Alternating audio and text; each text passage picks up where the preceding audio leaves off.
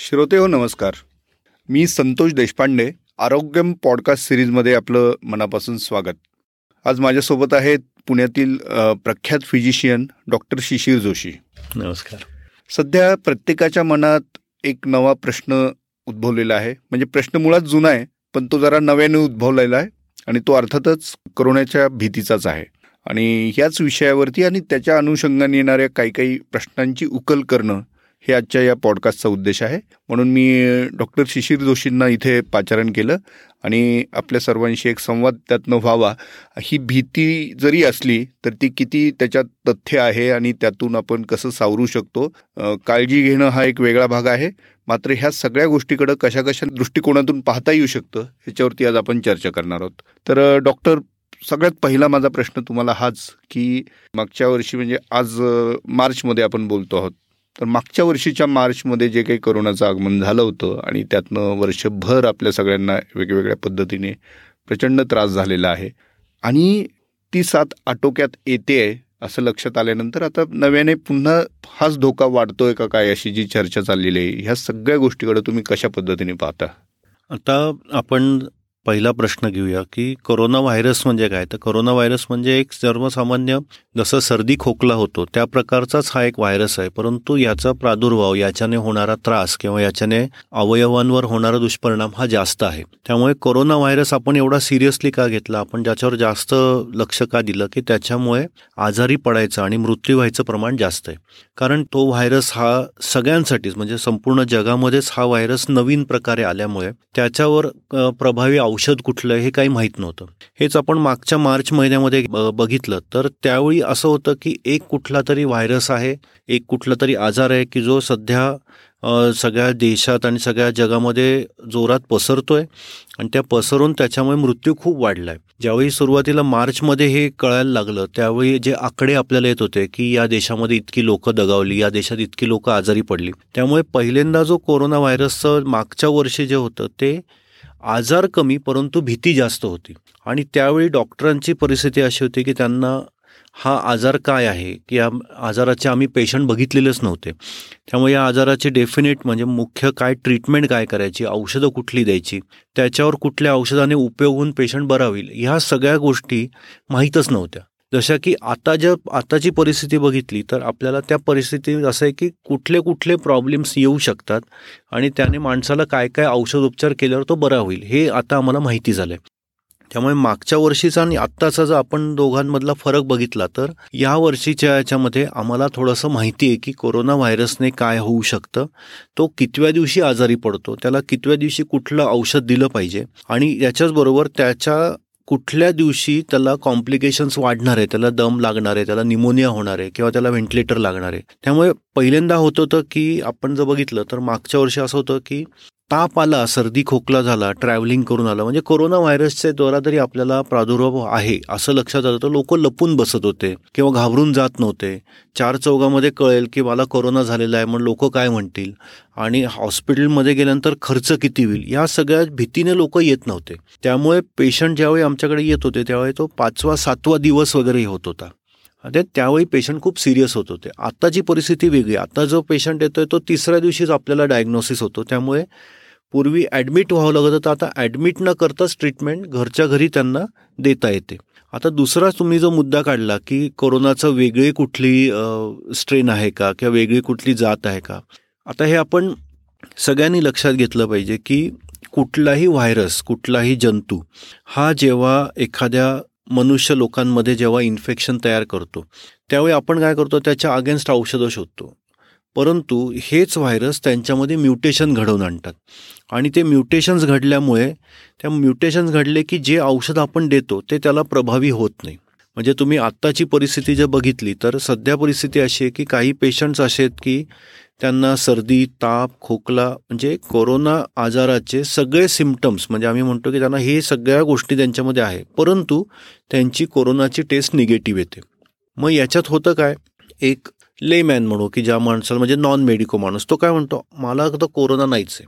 परंतु त्या लोकांमध्ये आजारी पडायचं प्रमाण जास्त वाढलं आहे की त्याच्यात असं व्हायला लागलंय की लोक आजारी पडत आहेत पण कोरोना निगेटिव्ह आहे तरीसुद्धा लोकांना दम लागतोय निमोनिया होतोय असं. म्हणजे ही नवीन स्ट्रेन म्हणजे ऑलरेडी हे म्युटेशन्स घडत असतात आणि हे प्रत्येक आजारामध्ये होतं.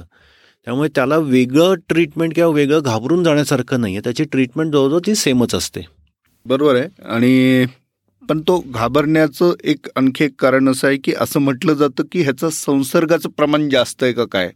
नाही, असं- तथ्य आहे. नाही नाही ह्याला ह्याला काही तथ्य नाही आहे. बघा मी तुम्हाला सांगतो सर्दी ताप खोकला या सगळ्यांचा संसर्गजन्य आजार आहेत. या संसर्गजन्य आजार हे सगळ्यांची ताकद किंवा त्या व्हायरसची ताकद ही सगळी सेम असते. परंतु फक्त फरक कुठं आहे?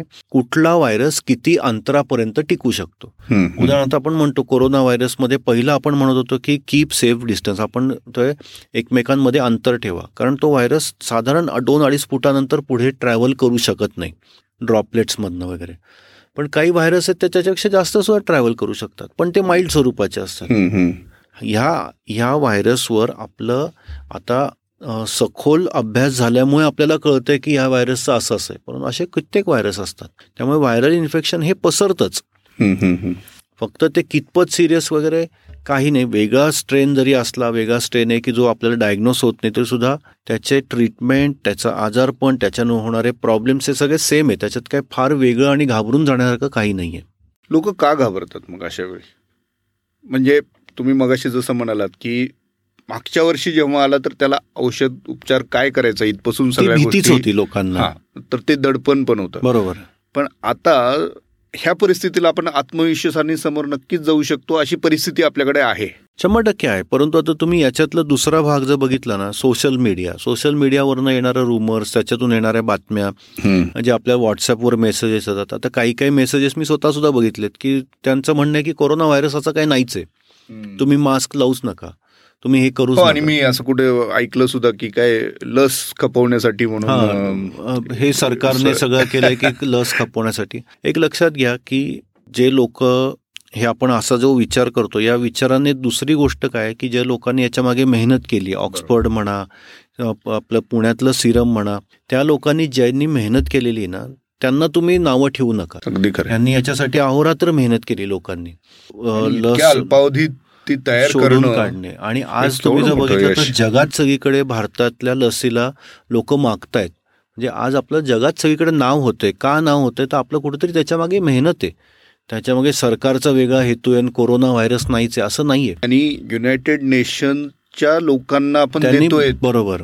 म्हणजे मला माझी जी काही माहिती आहे त्यानुसार आपण युएन ला ऑफर केलेलं आहे जिथे जिथे लोक आहेत काहीतरी दीड एक लाख लस हो आपण. देतो. बरोबर.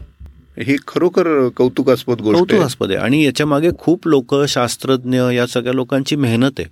आता हे याच्यात जी लोक म्हणतात ना की कोरोना व्हायरसची भीतीच नाहीये नाहीच आहे वगैरे ते अज्ञानी आहेत. त्या लोकांनी आजारपण काय आहे हे बघितलं नाही. आता आम्ही फर्स्ट हँड आम्ही पेशंट कोविडचे मॅनेज केलेत आम्ही पेशंट तपासलेत. आम्हाला माहिती पेशंट कसा तडफडून मरतो आणि आमच्या हातामध्ये सगळ्या प्रकारची औषधं असून सुद्धा समोरचा माणूस मरतोय त्याला तुम्ही काहीही करू शकत डॉक्टर सुद्धा असहाय्य होते. असहाय्य झाले म्हणजे काही करू शकतो तुमच्याकडे सगळे औषधं आहे हजार लाख दोन लाख रुपयाची औषध आहेत. परंतु पेशंट मरणार हे फिक्स आहे. हे आम्ही रोज बघितलंय. आम्ही ज्या ज्या लोकांनी हे अनुभवलंय त्यांना विचारा की त्यांच्या घरातले चार माणसं गेली दहा माणसं गेली. त्यामुळे कोरोना व्हायरस आहे फक्त त्याला तुम्ही स्वतःहून काय काळजी घेता याच्यावर सगळं अवलंबून असतं. पण आता म्हणजे वॅक्सिन आलेलं आहे असं म्हणतोय आपण. म्हणजे आलेलं आहेच आहे पण सर्वसामान्यांपर्यंत ते आता येत आहे ह्या महिन्यात. तर त्याच्याविषयी पण थोडेसे प्रवाद आहेत लोकांमध्ये. माहितीचा अभाव असेल कदाचित किंवा अतिरिक्त माहिती जी काही आपल्याला वेगवेगळ्या सोर्सेस हे मी तुम्हाला म्हटलं ना हे सोशल मीडियामधून होतं. वॅक्सिन काय आहे? तर जसं आपण लहान मुलांना वयवर्ष दोन पासून जे आपण पोलिओचा डोस देण्यापासून जे आपण एम एम आरचे पर्यंत सगळे देतो हे त्याच प्रकारचं एक वॅक्सिन आहे की जे वॅक्सिन घेतल्यानंतर सर्दी ताप खोकला हा तुम्हाला येणार थंडी वाजून येणार अंग दुखणार. कारण तो शरीरामधल्या प्रतिकार शक्तीशी निगडीत असलेले वॅक्सिन आहे. ते तुमची प्रतिकार शक्ती तुम्हाला बूस्ट करण्यासाठी मदत करतं. ज्यावेळी प्रतिकार शक्ती रिलेटेड आपण औषधं घेतो त्यावेळी आपल्याला थोडासा हा त्रास जाणवतो. वॅक्सिन काय करणार आहे? तर वॅक्सिन तुमच्या शरीरामध्ये त्या अँटीबॉडीज डेव्हलप करणार आहे. डेव्हलप म्हणजे काय करतं? की तुमच्या शरीरामध्ये तो कोविडचा व्हायरस येऊन इन्फेक्शन क्रिएट करून तुम्ही आजारी पडू नये म्हणून एक सैन्य तयार करणार आहे. आणि ते सैन्य जे आहे ते ते वॅक्सिन तयार करणार आहे. हे सैन्य आपल्या शरीरामध्ये आता मी परवा वाचलं की वॅक्सिन घेतलं आणि त्याला तिसऱ्या दिवशी ताप आला आणि त्याला कोविड झाला. लगेच ते सोशल मीडियावर प्रत्येक न्यूज चॅनलवर असं आलं. असं होत नाही वॅक्सिन संदर्भ नसतो बऱ्याचदा ना. करेक्ट आणि त्यांना आणि ते सांगताना सांगतात की वॅक्सिन घेतलं तरी सुद्धा ताप आला परंतु त्याचे नियम आहेत की दोन त्याचे डोस आहेत अठ्ठावीस दिवसाचे. ते दोन डोस झाल्यानंतर सहा आठवडे गेल्यानंतर त्याच्या अँटीबॉडीज जशा डेव्हलप व्हायला लागतात तशी ती प्रतिकार शक्ती येते. आणि म्हणजे- व्यक्ती व्यक्तीमध्ये थोडासा फरक फरक असतो. म्हणजे आज मी इकडे इंजेक्शन घेतलं की मला उद्या कोविड होणार नाही मी मास्क काढून फिरणार असं होऊ शकत नाही. अगदी मी तिकडेच येणार होतो की अनेकांना ती एक शक्यता अशी वाटते की आपण परत आणखी निश्चिंत होऊ का काय? वॅक्सिन आलाय आता मी अजिबात नाही. आता तुम्हाला मी झालेलो. उदाहरण सांगतो. माझ्याकडे काही पेशंट्स असे आहेत की आता सुरुवातीला लोकांना आता काय मला कोविड होऊन गेला. आता मी काय घाबरायचं नाही. मास्क बिना मास्कचं फिरतो. मला काय कोविडचं नाही. आज माझ्याकडे असे पेशंट आहेत की त्यांना तिसऱ्यांदा कोविड झालेलं आहे. थर्ड. टाइम म्हणजे अख्खी फॅमिली एक आहे. पूर्णच्या पूर्ण फॅमिली की त्यांना तिसऱ्यांदा कोविडचं इन्फेक्शन झालंय. आता परत त्यांना सगळे औषधं परत ट्रीटमेंट परत क्वारंटाईन परत त्या इंजेक्शन हे सगळं त्यांच्या आयुष्यात परत आलेलं आहे. म्हणजे लोकांनी हा हे पहिलं डोक्यातून काढावं की एकदा मला कोरोना झाल्यानंतर मला परत होणार नाही. नाही दुसऱ्यांदा परत होऊ शकतो. ते प्रत्येक माणसाच्या प्रतिकारशक्तीवर अवलंबून असतं. त्यामुळे कोविड हा व्हायरस आहे हा इन्फेक्शन परत परत देणार. जोवर तुम्हाला वॅक्सिनेशन होऊन पूर्ण त्याचा कालावधी पूर्ण होत नाही तोवर अँटीबॉडीज येत नाहीत आणि तोवर तुम्हाला त्याचं प्रोटेक्शन मिळणार नाही आहे हम्म, हम्म, हम्म. मग लस कुणी प्राधान्याने घ्यावी किंवा काय त्याचे कसे निकष आहेत आता त्यांनी जेव्हा कोरोना व्हायरसची लस काढायचा प्रयत्न केला त्यावेळी कसं असं तुम्हाला सांगतो मी की जेव्हा व्हायरस किंवा बॅक्टेरिया किंवा कुठले अँटीबायोटिक्स म्हणा जेव्हा एखादं आपण काढतो एखादं मार्केटमध्ये येतं लॉन्च होतं त्याच्या आधी खूप मेहनत असते.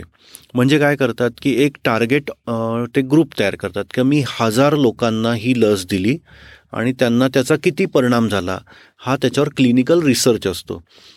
आता हा रिसर्च जो असतो हे रिसर्च करताना सुरुवातीला काय करतात तर यंग पॉप्युलेशन घेतात की बाबा ज्यांना दिल्यानंतर लगेच कॉम्प्लिकेशन होणार नाहीत. कारण कुठलंही नवीन औषध घेतलं की त्याचं जर माहिती नसेल तर त्याचे कॉम्प्लिकेशन्स होतात.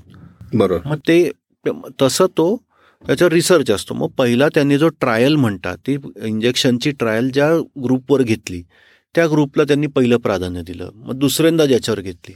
असं करत आता तरुण माणसं आणि सिनियर्स याच्यावर ट्रायल त्यांच्या पूर्ण झालेल्या आहेत. आणि त्यांनी हे सिद्ध केलं की यांना अँटीबॉडीज डेव्हलप होतात आणि याच्याने प्रोटेक्शन मिळू शकतं. त्यामुळे आता जसं तुम्ही आत्ता मला विचारलं तसे मला रोज एक शंभर तरी फोन किंवा मेसेज असतात की मला डायबिटीस मी घेऊ का नको? कारण जनरली घाबरतात कोण सिनियर सिटीजन्स बरोबर. मग आपले आजी आजोबा असतात काका कोण पेशंट्स असतात ते मग मला डायबिटीस मी घेऊ का नको? मग हे कर. तुम्ही तुम्ही काय सल्ला द्याल? सगळ्यांनी व्हायरसच्या अगेन्स्ट असलेली लस ही घ्यायची आहे. मग माझ्याकडे मला ही मिळते मी ती दोन्ही वॅक्सिन सेम काम करणार आहेत. त्यामुळे शंभर टक्के वॅक्सिन प्रत्येकाने घ्यायचं आहे. जसं जसं सरकार आपल्याला गाईडलाईन्स देईल कॉर्पोरेशन पुण्याचं म्हणा किंवा एक सर सेंट्रल गव्हर्नमेंट आपल्याला जसं गाईडलाईन्स देईल की या गाईडलाईन्सनुसार इतके ते इतक्या एज ग्रुपच्या लोकांनी तुम्ही व्हायरस अगेन्स्टचं वॅक्सिन घ्या.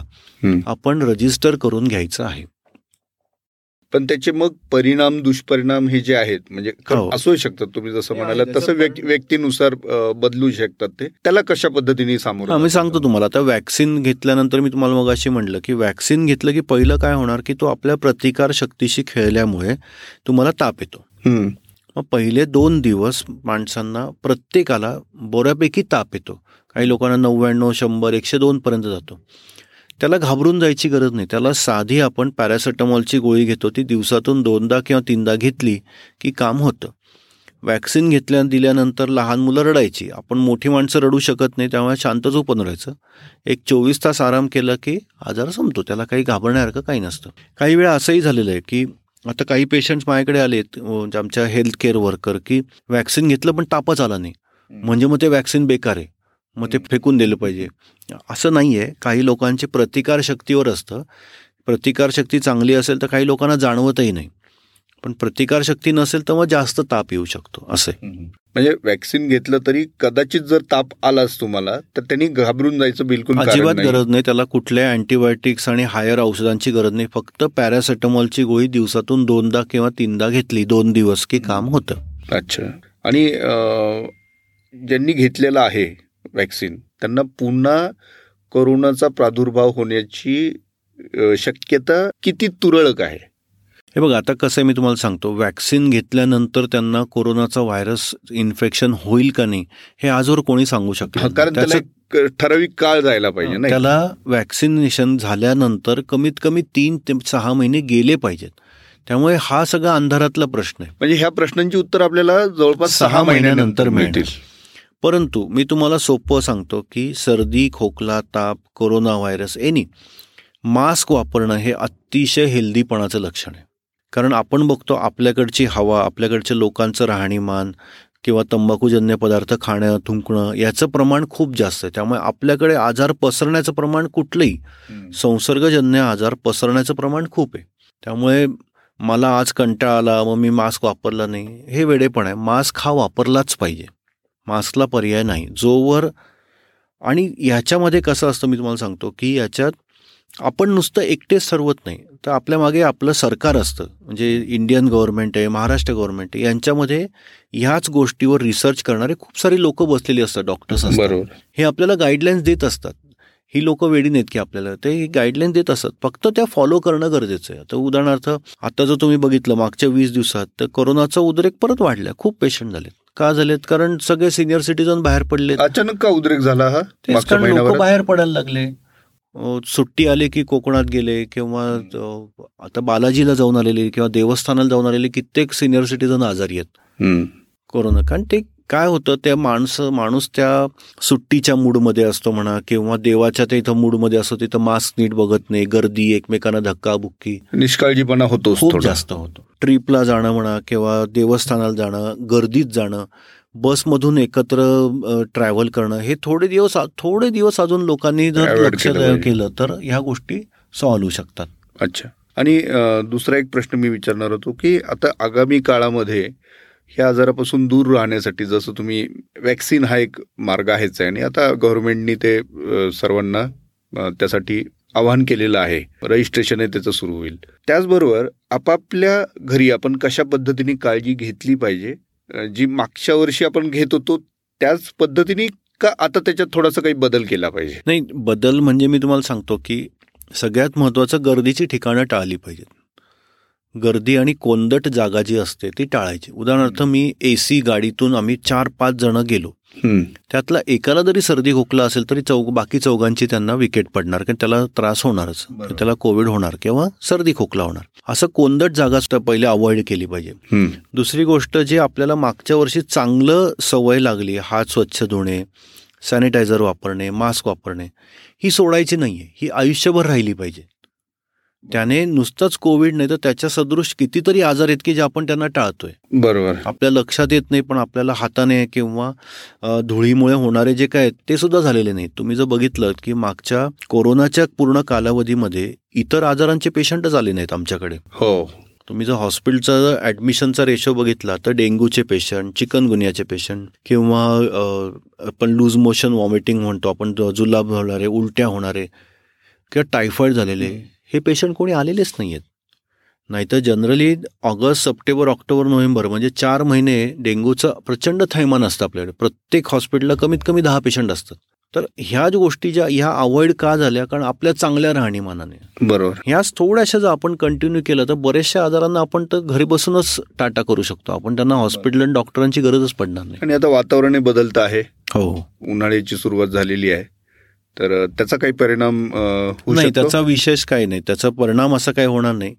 याच्यात मी म्हटलं ना व्हायरस ह्या व्हायरल इन्फेक्शनला फक्त गर्दी आणि एकमेकांचा संसर्ग या दोनच गोष्टी आहेत. त्या अवॉइड केल्या की झालं.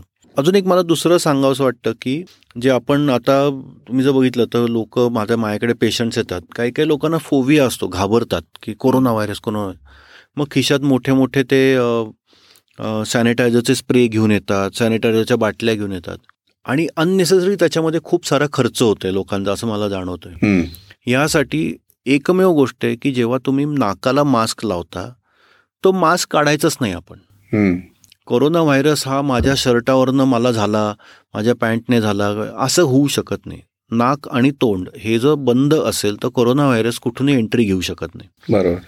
त्यामुळे घरून निघताना जो मास्क व्यवस्थित घट्ट लावला की तो घरी आल्यानंतरच काढायचा. आणि फक्त साबणाने स्वच्छ हात धुवायचा आणि मगच नाका तोंडाला हात लावायचा. काही लोकांना सवय असते. तुम्ही जर बघितलं गर गर्दीत बसले नाक तर नाकाच्या खाली मास्क असतो दाढीवर ठेवलेला असतो. बरोबर. लावतच नाहीत. तर नाक आणि तोंड हे बंद राहिलं पाहिजे. हा कोरोनाचा सगळ्यात महत्त्वाचा आहे. तुम्ही स्वतः रुग्णसेवेत इतके दिवसांपासून आहात आणि ह्या मागच्या वर्षीच्या पूर्ण त्या इतक्या बिकट परिस्थितीत अ, तुम्ही ह्या सगळ्या गोष्टी केल्यात. पीपी किट हे हो होतं पीपी किट होतं सगळं होतं त्याला. काय त्याला पळवाटच नव्हती ना आम्हाला कोणालाही. तो अनुभव कसा होता हो? एक डॉक्टर म्हणूनच विचारतो मी. डॉक्टर म्हणून सुरुवातीला काय झालं मी तुम्हाला सांगतो की डॉक्टर्सचंही अशी झाली की आता कोरोना व्हायरस होतोय आणि त्याला ट्रीटमेंटच नाहीये आणि माणसं मरत आहेत म्हटल्यानंतर डॉक्टर हाही सुद्धा माणूसच आहे. अगदी. त्यामुळे त्याला एखाद्या ठिकाणी जाऊन नोकरी किंवा ड्युटी करायची वेळ आली की घरातल्यांचा पहिले विरोध व्हायचा. की कशाला जातो बाबा जाऊ दे. आणि मनातून एक भीती होती. काही दिवसानंतर दुसऱ्यांना कोणाला काही दिवसानंतर ती भीती कमी झाली. दुसरी गोष्ट होती की ते सुरुवातीच्या काळामध्ये काय झालं की कोणालाच नीट कळत नसल्यामुळे तो पीपी किट जो होता सुरुवातीचा तो म्हणजे आपलं एक साधं पोतं होतं. आपण जे धान्याचं पोतं असतं पांढरं ते त्यामुळे ते घातल्यानंतर म्हणजे अर्ध मेलाच व्हायचा माणूस. आता आम्ही आमच्यातले कित्येक डॉक्टर्स तुम्ही बघितले असतील घामे होत असेल. ते कित्येक डॉक्टर्स तुम्ही बघितले असेल की त्यांचं जवळजवळ या कोरोना व्हायरसच्या ड्युटी करण्यामध्ये किंवा त्यांच्या ट्रीटमेंट करण्यामध्ये जवळ प्रत्येकाचं सात आठ किलो वजन कमी झालंय. एक्सेसिव्ह स्वेटिंगने म्हणा किंवा तो स्ट्रेस असतो. दिवसातून तीनदा आंघोळ करणे घरी जायच्या आधी मग आई बाबा पण घरी असतात मुलं असतात. घरी जायचं का नाही? कित्येक आमचे डॉक्टर असे आहेत की रात्री अपरात्री पेशंट बघून आल्यानंतर घरी जायची भीती म्हणून मग ते त्यांच्या दवाखान्यात झोपलेत. कित्येक असं झाले घटना अशा घडलेल्या आहेत. माझ्या बाबतीतही घडले की घरी जायच्या भीती वाटते म्हणून आम्ही दवाखान्यात झोपलो होतो. असं होतं. दिवसातून चारदा कपडे बदलणे. हे हा एक प्रचंड स्ट्रेसचा भाग होता. आणि याचा राग कधी यायचा? जेव्हा आपण एवढं कळकळीने करायचो आता एखाद्या पीपी किट घालून मी एखाद्या पेशंटच्या नातेवाईकांना सांगतो की बाबा तुम्ही हे करू नका की पेशंट आणि ते मात्र ऐकायला तयार नाहीत. ते मास्क वापरायचं नाही किंवा हाड मला काही होत नाही. ही जी एक वृत्ती होती त्याचा भयंकर राग यायचा. अरे तुला नाही होत पण तुझ्यामुळे जर इतरांना उद्भवलं त्याची जबाबदारी कुणाची? खूप जास्त. आणि मधला कालावधी जर तुम्ही बघितला तर झालं काय? तरुण माणसं बाहेर फिरत होते. मग ते त्यांच्या खाजगी कामांसाठी म्हणा किंवा मजा करायला म्हणा पण ते कोरोना व्हायरस घरात येऊन घेऊन यायचे आणि मग घरातले सिनियर सिटीजन बळी पडायचे. अशी पण एक फेज येऊन गेली. बरं मला ह्याच अनुषंगाने एक विचारायचं आहे हर्ड इम्युनिटी हा जो प्रकार आहे तो खरंच अं, आपल्याकडे बिल्ड झालेला आहे चांगल्या हो पद्धतीने हार्ड इम्युनिटी म्हणजे काय असतं मी तुम्हाला सांगतो की एखाद्या इन्फेक्शनला वारंवार सामोरं झाल्यानंतर आपल्या शरीरामध्ये आपोआपच त्याच्या विरुद्धची प्रतिकारशक्ती तयार होते. दॅट इज हार्ड इम्युनिटी बरोबर आहे. म्हणजे एखादं वातावरण आहे. आता समजा एखाद्या वातावरणामध्ये मी सारखा राहतोय तर मी त्याला ॲक्लिमिटाईज होतो. म्हणजे काय मला त्या वातावरणाची सवय होते. उदाहरणार्थ आता काही लोक बघितलं तर आपण आता हिमालयात राहतात. हिमालयात राहतात त्या लोकांना त्या वातावरणाची सवय असते. त्यामुळे त्यांना थंडी तेवढी वाटत नाही. आपण गेल्यानंतर आपल्याला मात्र थंडी वाजते. हा एक प्रकार असतो. तसं ती हर्ड इम्युनिटी म्हणजे आपल्या शरीरामध्ये ती प्रतिकारशक्ती आपोआपच डेव्हलप होते. आता याचं कारण काय? तुम्ही जर ग्लोबली म्हणजे सगळ्या जगात तुम्ही जर बघितलं तर सर्दी ताप खोकला या व्हायरल इन्फेक्शन्सचं होण्याचं प्रमाण भारतामध्ये खूप जास्त आहे. जे की परदेशात नाही आहे कारण तिथं सोशल डिस्टन्सिंग म्हणजे तिथं माणसंच नाही आहेत तेवढी.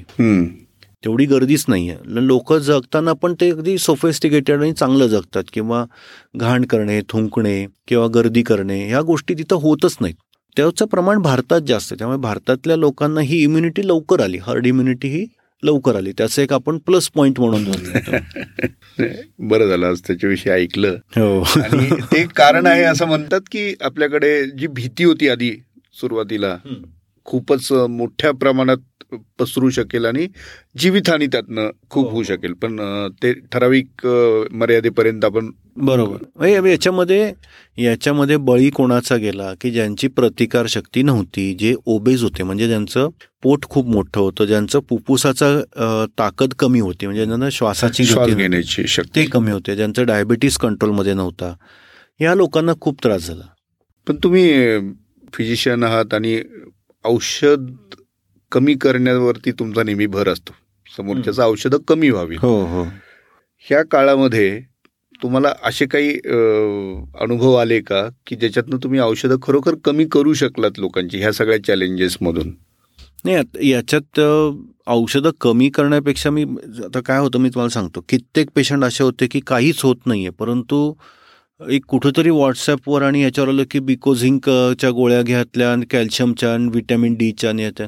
खरं प्रत्यक्षात काही गरज नाही आहे कुठल्याही औषधांची गरज नाही आहे कोरोना व्हायरस याला कुठल्याही औषधांची गरज नाही. फक्त त्याला ताप येतो.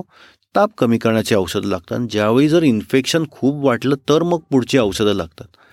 अदरवाईज सगळ्या आजारांचं एकमेव सोल्युशन असतं ते म्हणजे पांघरून घेऊन झोपणे. बरोबर. जेवढं तुम्ही रेस्ट देता शरीराला तेवढं तो माणूस इम्प्रूव्ह होतो. आणि मानसिकदृष्ट्या आता आगामी काळात कशा पद्धतीने आम्ही सुदृढ राहायला हवं? मानसिकदृष्ट्या आणि शारीरिकदृष्ट्या दोन्ही गोष्टी महत्त्वाच्या आहेत. मानसिकदृष्ट्या म्हणजे ना एक तर सगळ्यात पहिलं हे डोक्यात ठेवायचं आहे की कुठलाही आजार हा मलाही होऊ शकतो. त्यामुळे मला त्याचं प्रोटेक्शन घेणं गरजेचं आहे. म्हणजे मला काही होत नाही आहे मला काय असं असं होऊन चालत नाही कोणालाही होऊ शकतो. आणि शारीरिकरित्या जर तुम्ही म्हटलं ना तर स्वतःचा फिटनेस हा अत्यंत गरजेचा आहे. आज आपण चोवीस तासात दिवस आपण समजा चोवीस तास आपण कॅल्क्युलेट केले त्यातले सहा तास आपण झोपेत घालवले आठ तास घालू आपण झोपेत. तर उरलेले जे सोळा तास आहेत ना या सोळा तासामध्ये तुमचं जेवण खाणे सोडलं तर एक तास तरी तुमच्या शरीराला तुम्ही दिला पाहिजे. कारण हेच शरीर आहे ते तुम्हाला पुढच्या चाळीस पन्नास वर्ष वापरायचं आहे. बरोबर ते तुम्हाला एक तास तुम्हाला द्यावं. त्याच्यामध्ये तुम्ही ब्रिदिंग एक्सरसाइज करा वॉकिंग करा किंवा तुमचं योगा करा. काहीतरी करून तुमच्या शरीराला हालचाली झाल्या पाहिजे. फुफ्फुसाची श्वास घेण्याची हृदयाच्या ठोक्यांची गती ही वाढलीच पाहिजे. आणि आहाराच्या बाबतीत काही आहाराच्या बाबतीत आता आता हा थोडासा म्हणजे हे नाही खूप नाही म्हणजे हे. खूप सखोल हे नाही पण एक वरवरचं पण- तरी काय पण माझं हे स्वतःचं मत? आहे की वेगवेगळ्या प्रकारचे काढे वेगवेगळ्या प्रकारच्या गोळ्या. आणि हे सगळं हे सगळं फेक आहे. म्हणजे मला हे अजिबात पटलेलं नाही. हे काढे पितो आणि मग मी रोज गरम पाणी पितो. असं काही होत नसतं. व्हायरस हा हवेतून फुफ्फुसात जातो. तुम्ही त्याला काढे बिढे पिऊन माणसाची प्रतिकारशक्ती वाढत नसते. त्याला एकमेव पर्याय म्हणजे व्यवस्थित शरीराला लक्ष दिलं. म्हणजे व्यवस्थित जेवण आणि झोप. वेळेवर झालं की विषय संपला. त्याला काय फार वेगळ्या औषधांची म्हणजे गरज नाही वेगळ्या आहाराची पण गरज नाही गरज नाही. अजिबात गरज नाही. नाही छान डॉक्टर म्हणजे आज तुम्ही टेन्शन खूप कमी केलं. हा पॉडकास्ट सुरू होण्याच्या आधी मलाही थोडंसं टेन्शन होतं अरे काय काय ऐकायला मिळणार आहे आणि केवढी जबाबदारी आपल्यावरती पडणार आहे. पण नाही मागचं एक वर्ष आपल्याला खूप काही शिकून घेतलेलं गेलेलं. आहे. आणि त्याच्यातल्याच काही गोष्टी डॉक्टरांनी आज आपल्यासमोर मांडल्या. आणि आपल्याला त्याची आता फक्त उजळणी करायची बाकी आहे. एकदा ती उजळणी आपण हा एपिसोड पुन्हा एकदा ऐकून किंवा पाहून जर करू शकलो तर आपलं हे करोनाचं जे नवीन संकट आहे त्याला आपण अत्यंत आत्मविश्वासाने सामोरं जाऊ शकू. नक्कीच नक्कीच. आणि तुम्ही वेळात वेळ काढून आज आलात त्याबद्दल Yes. तुमचं खूप खूप आभार. थँक्यू धन्यवाद.